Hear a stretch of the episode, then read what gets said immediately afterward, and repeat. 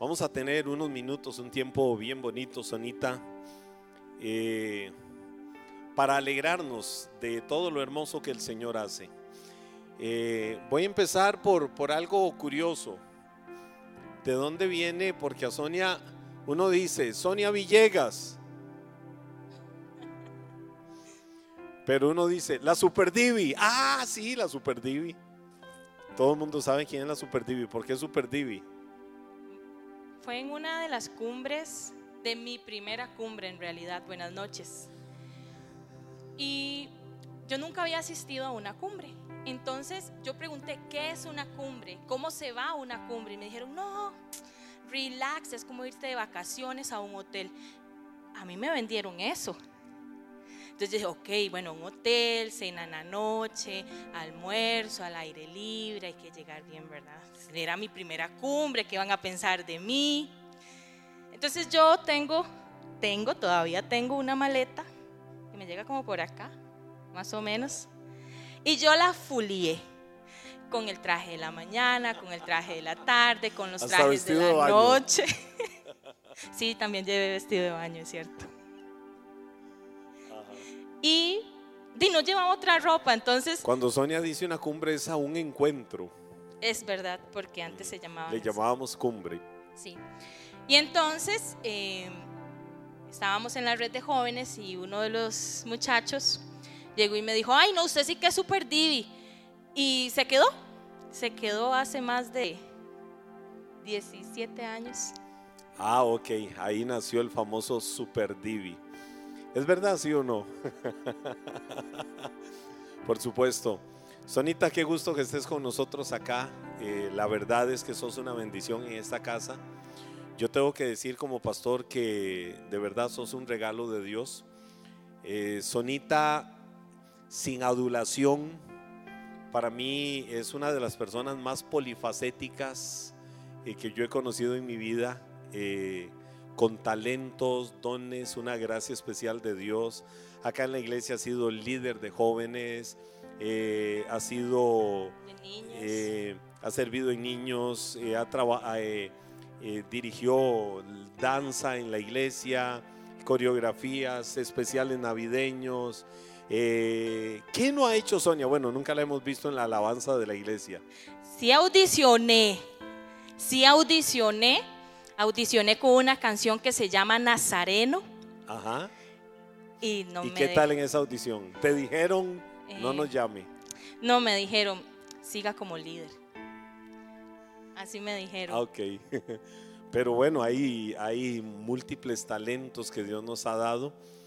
Y Sonia, la verdad es que como digo, yo la he conocido en esas facetas. Hoy, juntamente con su esposo Ricardo, ellos son los directores, dirigen una de las áreas pastorales más importantes de la iglesia. Son los directores de la red de matrimonios jóvenes de la iglesia y tienen todo un equipo de matrimonios jóvenes con los que trabajan incansablemente. Wow, yo veo los eventos, las cosas que hacen en la red de matrimonios jóvenes y cómo ministran y cómo están haciendo las cosas de verdad para el Señor con total excelencia. Esa parte es muy curiosa porque mi esposo y yo nunca quisimos trabajar con matrimonios. Siempre nos llamaban los pastores Alex y Sandra, que son los pastores de la red de familia, y ellos nos preguntaban que, ¿verdad? Que qué pensábamos, que ya íbamos creciendo y todo. Y nosotros, sí, cuando nos llegue el día nos pasamos. Y así dijimos como por 5 o 6 años. Porque en nuestro plan nunca estaba trabajar con matrimonios. En nuestro corazón siempre habíamos anhelado ser, bueno, esto nunca se lo hemos dicho al Paz, pero siempre habíamos anhelado ser pastores de jóvenes. Y, wow. Y entonces, a corazón abierto. Sí.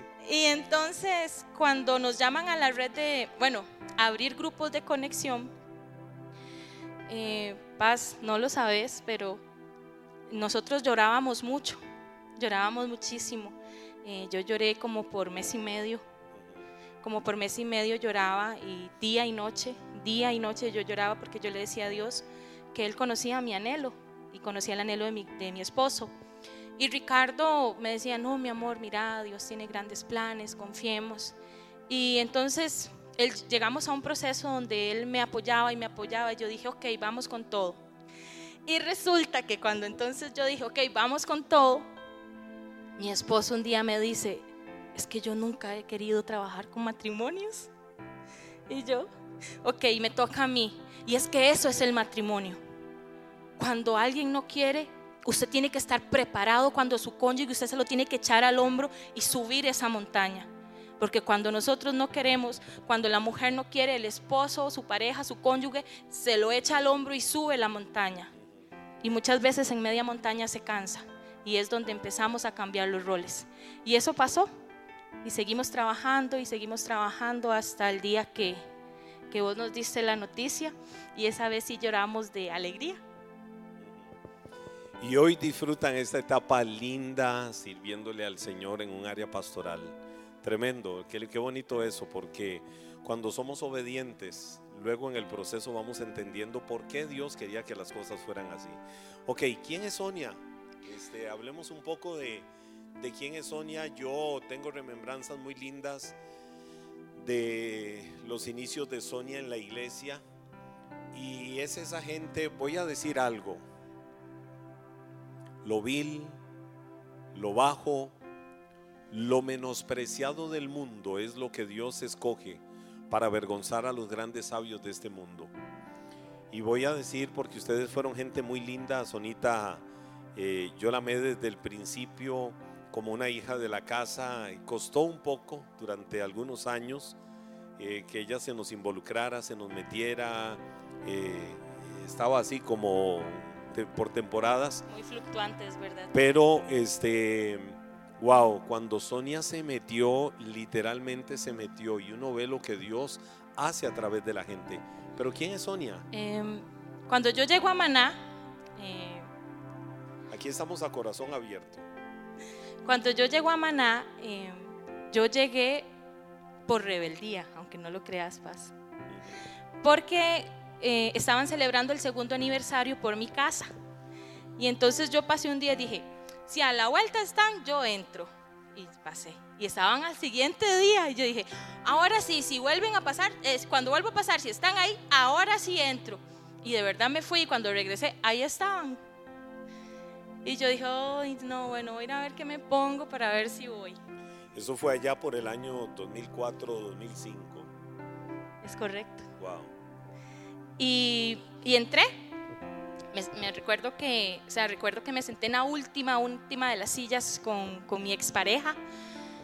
Y el Paz iba a orar ya estaba terminando, el Paz iba a orar por los grupos de conexión que en ese entonces se llamaban células.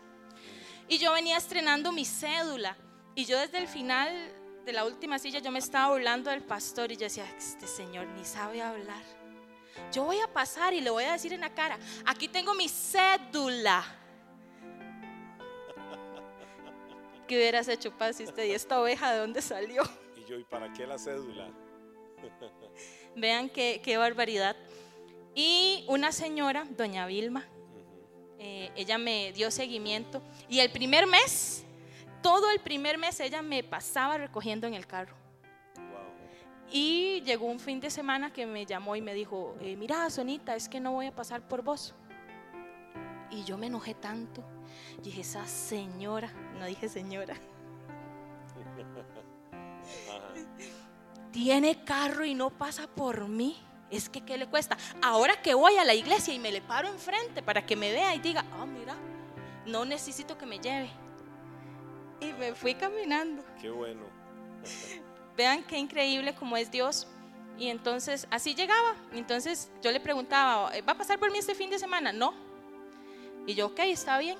Y yo me iba enojadísima, me iba para la iglesia y me sentaba hacia el frente de ella para que viera que no necesitaba que me llevara en el carro. Y así empecé a congregarme fielmente. ¿Y cómo es esa historia de vida? ¿Por qué llegaste a la iglesia? ¿Tenías un vacío en tu corazón? ¿Qué necesidades? ¿Hablaste de tu expareja? En fin, ¿qué había en la vida de Sonia? Yo no puedo decir que Dios me sacó de las drogas, del alcohol, de la fiesta, porque hasta el día de hoy no conozco una discoteca, no, un bar. Es algo que nunca me llamó la atención. Tampoco es que era así como, oh, ¿verdad? No, no. Pero yo era, tenía mucho resentimiento en mi corazón y yo vivía peleando con las personas. Y yo estaba en la calle o en algún restaurante y yo siempre tenía que discutir por algo, porque yo siempre pasaba muy enojada.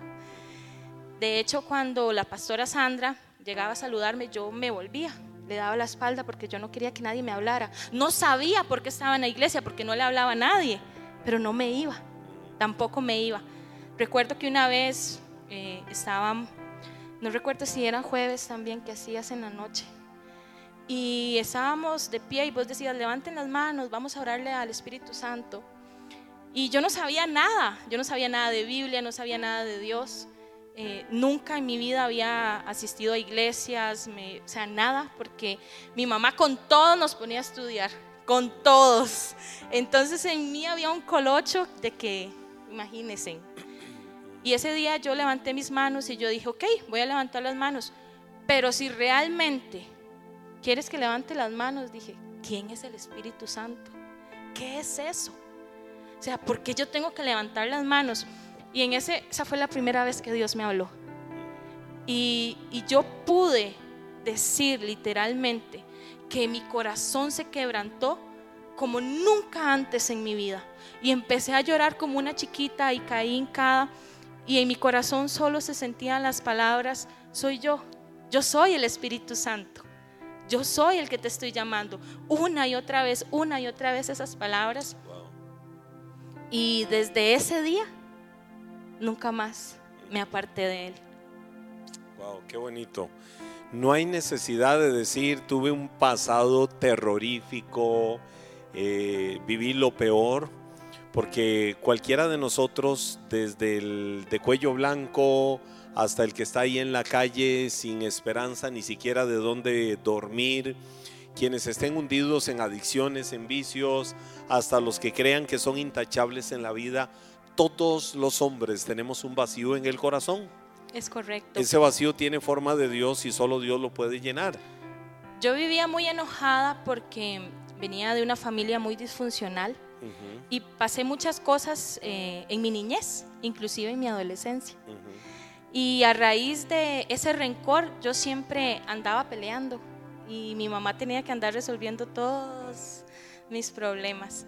Recuerdo una vez que estuve en 5º grado de escuela, imagínense, y me iban a expulsar porque golpeé a ya era un muchacho de 6º, lo golpeé de tal manera que si no me lo hubiesen quitado, paz, no sé qué hubiera pasado, porque le quebré los dientes, le rompí la boca, la ceja. Vean la cantidad. O sea, sí tuvo su pasado. Sí, yo dije, no puedo decir que Dios me quitó del alcohol, de las drogas, pero sí el rencor, sí el dolor de una niñez difícil, dura, de abusos, de muchas cosas que los niños no deberían pasar. Y crecí así, crecí haciéndome fuerte, sintiéndome que necesitaba crear una coraza en mí para que nadie nunca más me volviera a lastimar. Y entonces yo lastimaba antes de que alguien me llegase a lastimar a mí. ¿Aprendiste a perdonar? Por supuesto. Y fue muy difícil porque ya yo tenía varios años en Maná,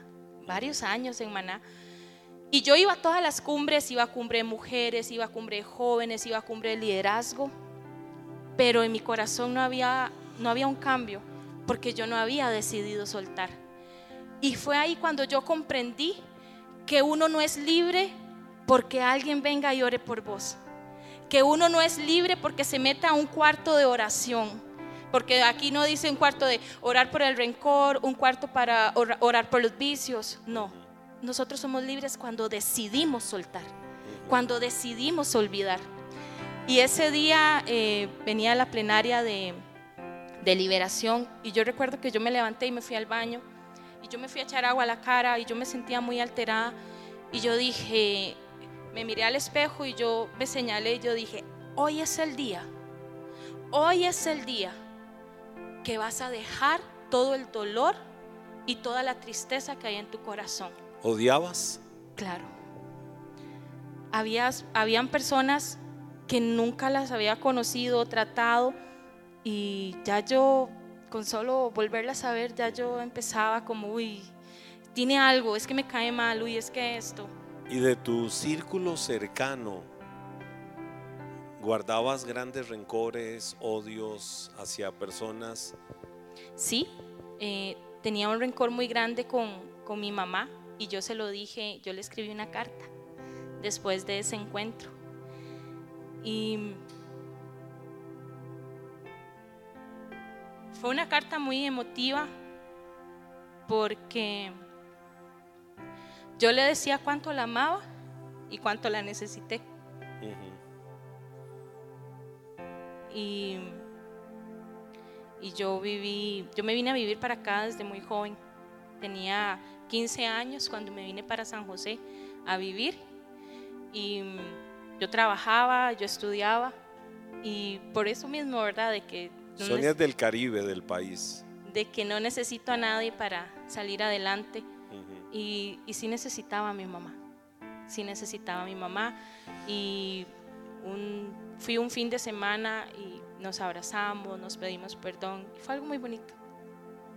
Qué bueno. ¿Y cómo es tu relación con tu mamá desde ahí, Sonia? Completamente diferente. Y somos muy iguales. Mi mamá y yo somos muy, muy iguales. En carácter, en forma de ser, en la forma de amar, somos intensas. Yo soy, las personas que me conocen, que son muy, muy cercanas a mí, saben lo intensa que yo soy. Y fue porque yo le dije a Dios que así como yo había odiado tanto por tantos años, yo me iba a dedicar a amar. Uh-huh. Y me iba a dedicar a servir de corazón real. Y no es porque esté el pastor aquí al frente ni nada, mi esposo lo sabe. Si a nosotros el pastor nos dice hay que irse a parar 2 horas antes a la iglesia a repartir papeles, ahí vamos a estar. Si hay que estar de cabeza en el parque evangelizando, ahí vamos a estar, porque hemos decidido servirle a Dios real. Y cuando uno le sirve a Dios real es entregarle todo. Uh-huh. Absolutamente todo, tu tiempo, tu corazón, tu mente, absolutamente todo. He sido testigo de cómo Sonia a lo largo del tiempo, por diferentes situaciones, circunstancias, aún en su círculo familiar, casi Sonia que literalmente has entregado tu vida por tus hermanos, por las situaciones, has visto casi, sin exagerar, casi entregando a la muerte familia muy cercana tuya. Hoy contás testimonios de los milagros de Dios, pero ahí has estado con un corazón sano hacia gente que en otro momento pudiste decir que se los lleve el diablo. Es impresionante cuando uno tiene tanto rencor y tanto odio, cuando Dios entra a nuestra vida y nos empieza a transformar, todo eso se va. Todo eso se va. Hoy mi hermano, uno de mis hermanos menores, está internado en el Calderón, aún está internado. ¿Cuánto tiene de estar internado? Ya tiene, va para 6 meses prácticamente. 6 meses viviendo en un hospital.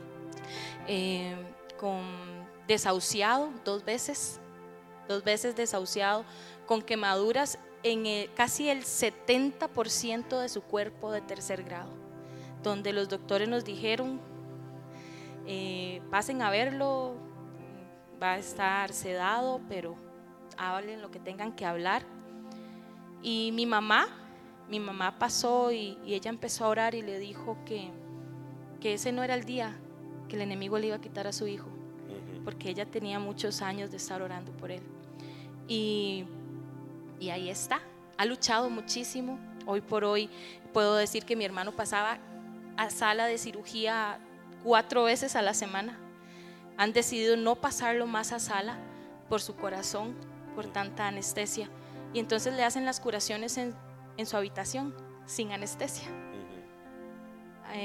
Es un proceso muy doloroso, pero sé que el Señor se está glorificando grandemente en su vida, porque mi hermano dice: de aquí yo me levanto y me voy a evangelizar, me voy a entregar por completo al Señor. Wow. Recordaba la historia de lo que Jesús decía. Es una figura, es una analogía como Jesús lo usa. Si tu mano te es tropiezo, tu pie te es tropiezo, córtatelo. Si tu ojo te es tropiezo, córtatelo, para que entres a la vida eterna así. Lógicamente es una figura, es una analogía, no es algo que hay que hacer. Pero casi que literalmente tu hermano tuvo que entrar en un proceso así para que pudiera humillarse delante de Dios. Fue un proceso muy duro, porque los doctores nos decían: probablemente pierda las dos piernas y las dos manos. Era donde estaba más comprometido, por decirlo así, su abdomen. Pero hoy puede comer por sí solo. Hoy le llevan la comida y él no necesita de nadie. Aún no puede mover las piernas porque tiene los tendones muy débiles, porque se le reventaron. Entonces cada vez que lo intentan poner de pie se vuelven a reventar. Pero seguimos creyendo que así como sus manos fueron sanas, sus piernas también van a ser sanas en el nombre de Jesús. Lo creemos en el nombre de Jesús. Sonita, has contado un poco de esas facetas de tu vida, como el odio, los rencores, por diferentes situaciones. Todos tenemos una historia de vida. Sonia lo decía, por diferentes abusos, por ausencia, por ese deseo de sentir la cercanía, de seres amados, no tenerla, por los múltiples conflictos en una familia disfuncional. Sin embargo, has llegado hasta aquí. Y si has llegado hasta aquí es porque el Señor ha sido tu piedra de ayuda. Si Dios no estuviera en mi vida, literalmente yo no, ni siquiera podría imaginar dónde estuviese. Probablemente presa por algún arranque de cólera, de ira, probablemente me hubiera suicidado. Mi primer intento de suicidio, yo tenía 7 años. Y entonces yo viviría lidiando con eso constantemente. ¿Y qué pasó a tus 7 años? Paz. Si vos me preguntas ahorita o cualquiera me pregunta, no podría decirlo. Solo sé que no quería vivir. Y yo, he estado estudiando un poco de psicología, porque yo digo, siempre me he preguntado eso: ¿por qué un niño piensa en el suicidio? Porque yo lo viví. Entonces, aún no he encontrado la respuesta. Dijiste: mi primer intento. ¿Qué pasó después en tu vida?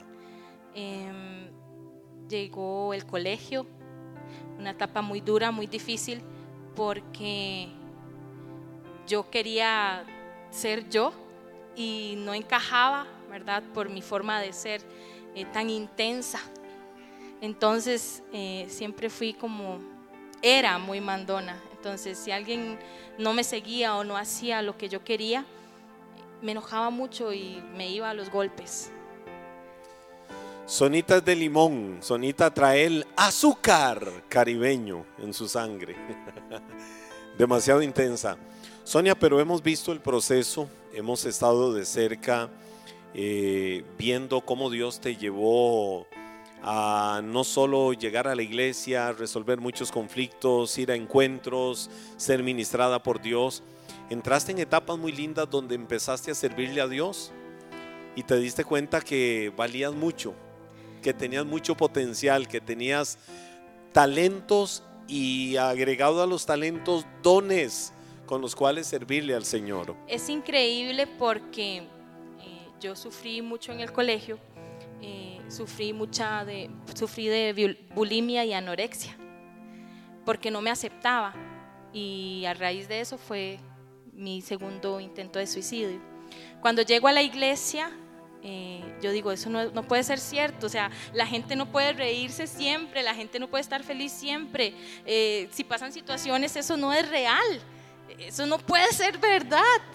Y cuando yo empiezo a conocer a Dios, cuando yo empiezo a creer en Dios, en su poder, en lo que Él puede hacer, sí es verdad. Así es. Vienen días malos, vienen días difíciles, porque estamos en este mundo y eso no lo podemos quitar. Lo que cambia es nuestra actitud. Y cuando nosotros tenemos una actitud correcta delante de Dios, Él empieza a glorificarse. Y sabemos que aunque vengan días malos, que aunque vengan días difíciles, hay uno que en cada uno de esos días está a nuestro lado. Amén, así es. Te ha dado el Señor a un gran hombre de esposo, un hombre de Dios, temeroso de Dios. ¿Cómo fue ese encuentro y cuánto de casada? Acabamos de cumplir 10 años este mes, el 3 de noviembre, porque siempre me vacila porque se me olvida la fecha. El 3 de noviembre cumplimos 10 años de casados, 13 años de conocernos. Y Ricardo llega a mi vida en un momento en que yo no quiero saber nada de nada de los hombres. Literal, yo dije, me entrego a Dios y punto, se acabó, no quiero saber nada más de nadie. Perdón, Sonita, que te interrumpa ahí. Estamos a corazón abierto, respetando la dignidad de cada ser humano, pero habías tenido experiencias duras en el amor. En mi vida solamente he tenido 3 noviazgos. El de chiquillos, ¿verdad? Ese que ni un beso se da, se agarra la mano y uy, nos van a ver. Mi expareja y mi esposo Ricardo. Llegó un punto con mi expareja en que yo le dije a Dios, literal, yo llorando en mi habitación, yo le dije a Dios, si vos querés que yo de verdad te siga a vos, este hombre va a tener que decir que se va, porque yo no tengo la fuerza para hacerlo. Y 3 días después, yo me acuerdo que él se sentó en la cama, me dice, no puedo dormir, necesito hablar con vos. Y en ese momento mi corazón se aceleró, porque yo sabía lo que significaba ese necesito hablar con vos. Y yo le dije, no, hablamos el fin de semana. Y él me dijo, tengo 3 días de no poder dormir. Hacía 3 días yo le había pedido eso al Señor. Y él me dijo, necesitamos separarnos. No podemos seguir juntos. No puedes vivir conmigo más por esta y esta situación. Y eso para mí literal se sintió la muerte. Pero antes de eso habían, y esto sí lo quiero contar, me habían pasado muchas cosas. Recuerdo una vez que en un sueño Dios me mostraba mi expareja guardando unas cosas en un bolso, y yo me levanté y yo dije, ¿qué pasa? O sea, ¿por qué ese sueño tan loco, verdad? Pero todo el día. Y yo veía donde escondía el bolso en un lugar. Y yo decía, qué sueño más loco.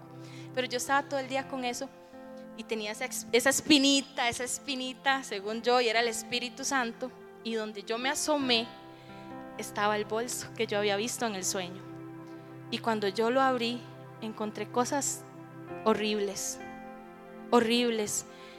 y yo lo esperé que llegara y él me dijo, no, estoy súper arrepentido, esto, lo otro. Lo perdoné como al año, más o menos año y medio.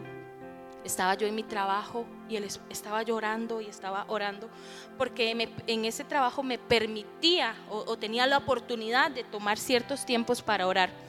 Yo no soy, ¿verdad?, partícipe de esas personas que dice, ay jefe, voy a ir a orar. No, yo tenía ese tiempo, o sea, a mí me lo habían entregado, no porque yo lo había pedido. Y yo estaba en la oración y el Espíritu Santo me dice que escuche el correo de voz del celular de mi esposo. Y yo digo, ¿cómo voy a hacer eso? Si eso tiene clave, ¿cómo voy a llamar para pareja? De mi ex esposo, sí, de mi pareja, de mi expareja. Y yo dije, no, eso es imposible. Y el Espíritu Santo me entregó la clave del correo de voz. Y a mí me temblaba todo el cuerpo y yo escuché los mensajes. Yo decía, no puede ser, o sea, me está siendo infiel. Y yo dije, no más, ahora sí, no más, no más, por más que me pida perdón, no más. Y lo volví a perdonar.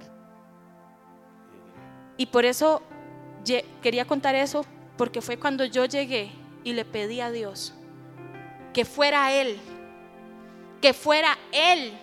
el que me dijera, váyase, porque yo no tenía las fuerzas de hacerlo. Y hoy por hoy, mi esposo Ricardo se ha convertido en el hombre más extraordinario que una mujer pueda tener. Qué bueno. Nunca en mi vida yo me imaginé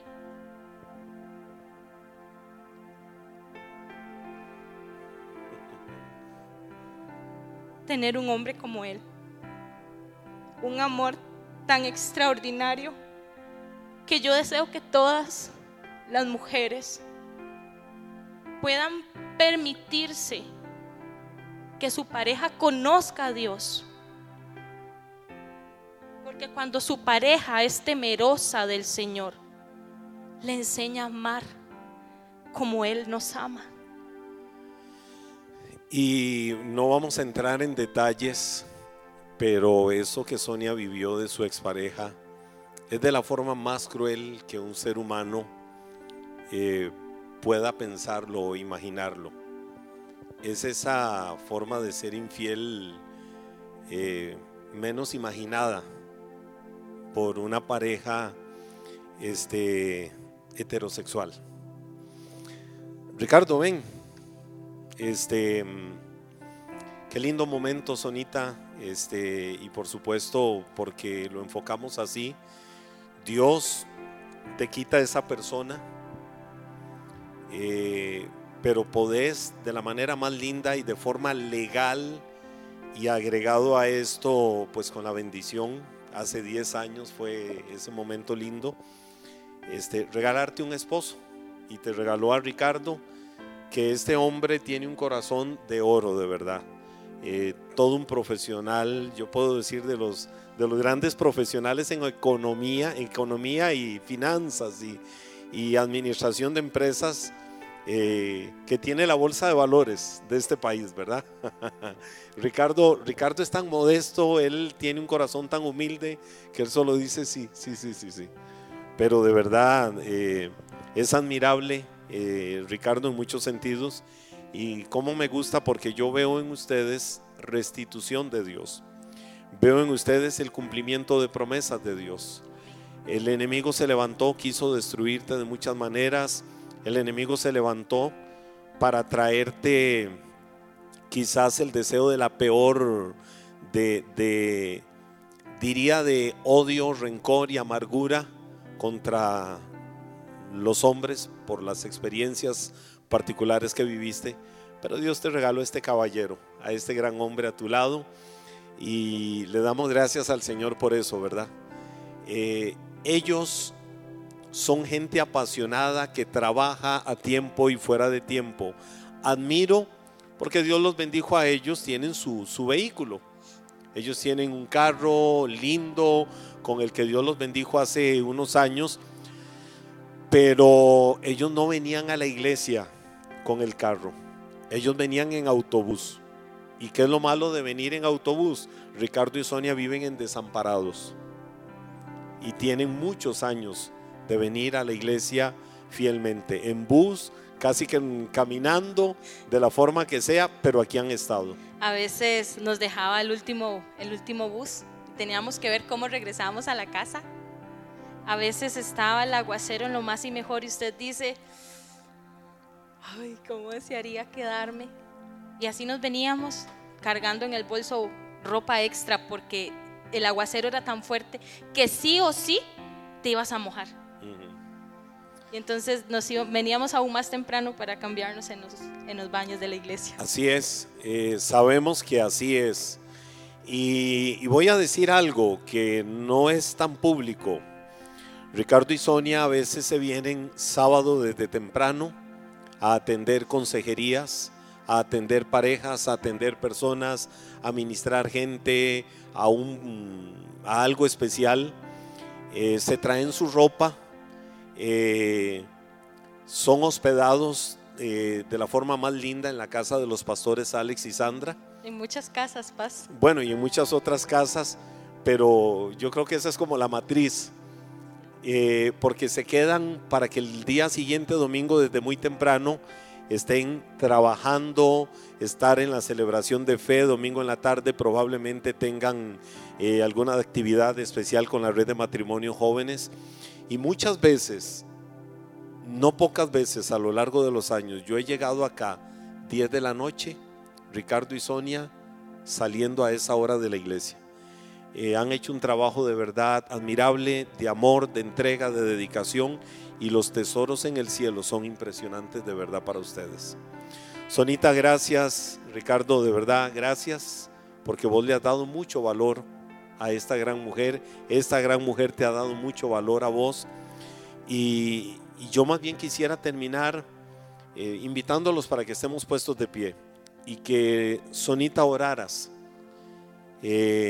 Antes de decir yo el amén final, que oraras y que bendijeras a cada persona que pudiera estar pasando diferentes situaciones, desde el vacío en el corazón, pensando que su vida no tiene propósito, que su vida no tiene razón de ser, personas que odien, que guarden rencores, amarguras en su corazón, pero que crean y sepan que pueden venir tiempos de restitución. Fracasaste en una relación, fracasaste en cualquier cosa en la vida, ese no es el final de la carrera. Dios puede restituir y puede levantarte y traer bendición hasta que sobreabunde, traerte los mejores tiempos, las mejores temporadas, y yo lo creo. Amén. Yo lo creo que así sea. Amén. ¿Qué le parece si levanta sus manos y yo guío la oración, pero usted abre su boca? Porque usted y Dios son los que conocen lo que hay en ese corazoncito. Amén. Gracias, Dios, porque en esta noche podemos venir libremente en tu presencia, Señor, pidiéndote, Espíritu Santo, que seas tú el que venga y traiga, Dios, consuelo, que seas tú el que traiga libertad, que seas tú, Espíritu Santo, el que traiga perdón, sí, perdón, Espíritu Santo, en el corazón, que las personas empiecen, Padre Celestial, a buscarte a ti, porque tú eres la respuesta a todos los males, porque tú eres la respuesta que tanto necesita nuestra vida, que tanto necesita nuestro corazón, Padre, que tú eres el único que puede llenar cualquier vacío que exista en nosotros, Dios, porque tú eres todopoderoso. Y hoy declaramos en el nombre de Jesús que nos levantamos con éxito, que nos levantamos con sabiduría, porque vienes de ti, Señor, porque viene de ti, porque tú nos vas a guiar, porque tú nos vas a ayudar, Espíritu Santo, a hacer lo que tú nos has enviado a hacer, a lograr lo que tú nos has enviado a lograr, Señor, y a cumplir el propósito con el cual nos has creado. Padre, que ninguna situación nos robe, que ninguna situación, que ninguna circunstancia, Señor, nos permita perdernos de lo que tú has preparado, perdernos de lo que tú tienes para nosotros, Dios, en el nombre de Jesús.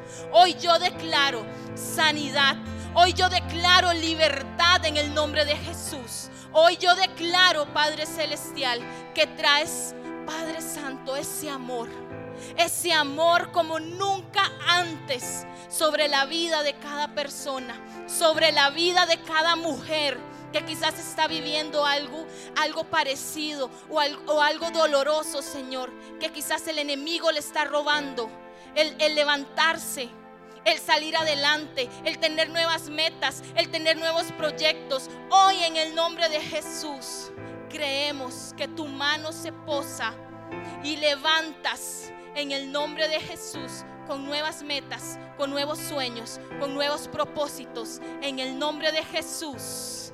Amén y amén. Y les bendecimos a cada uno.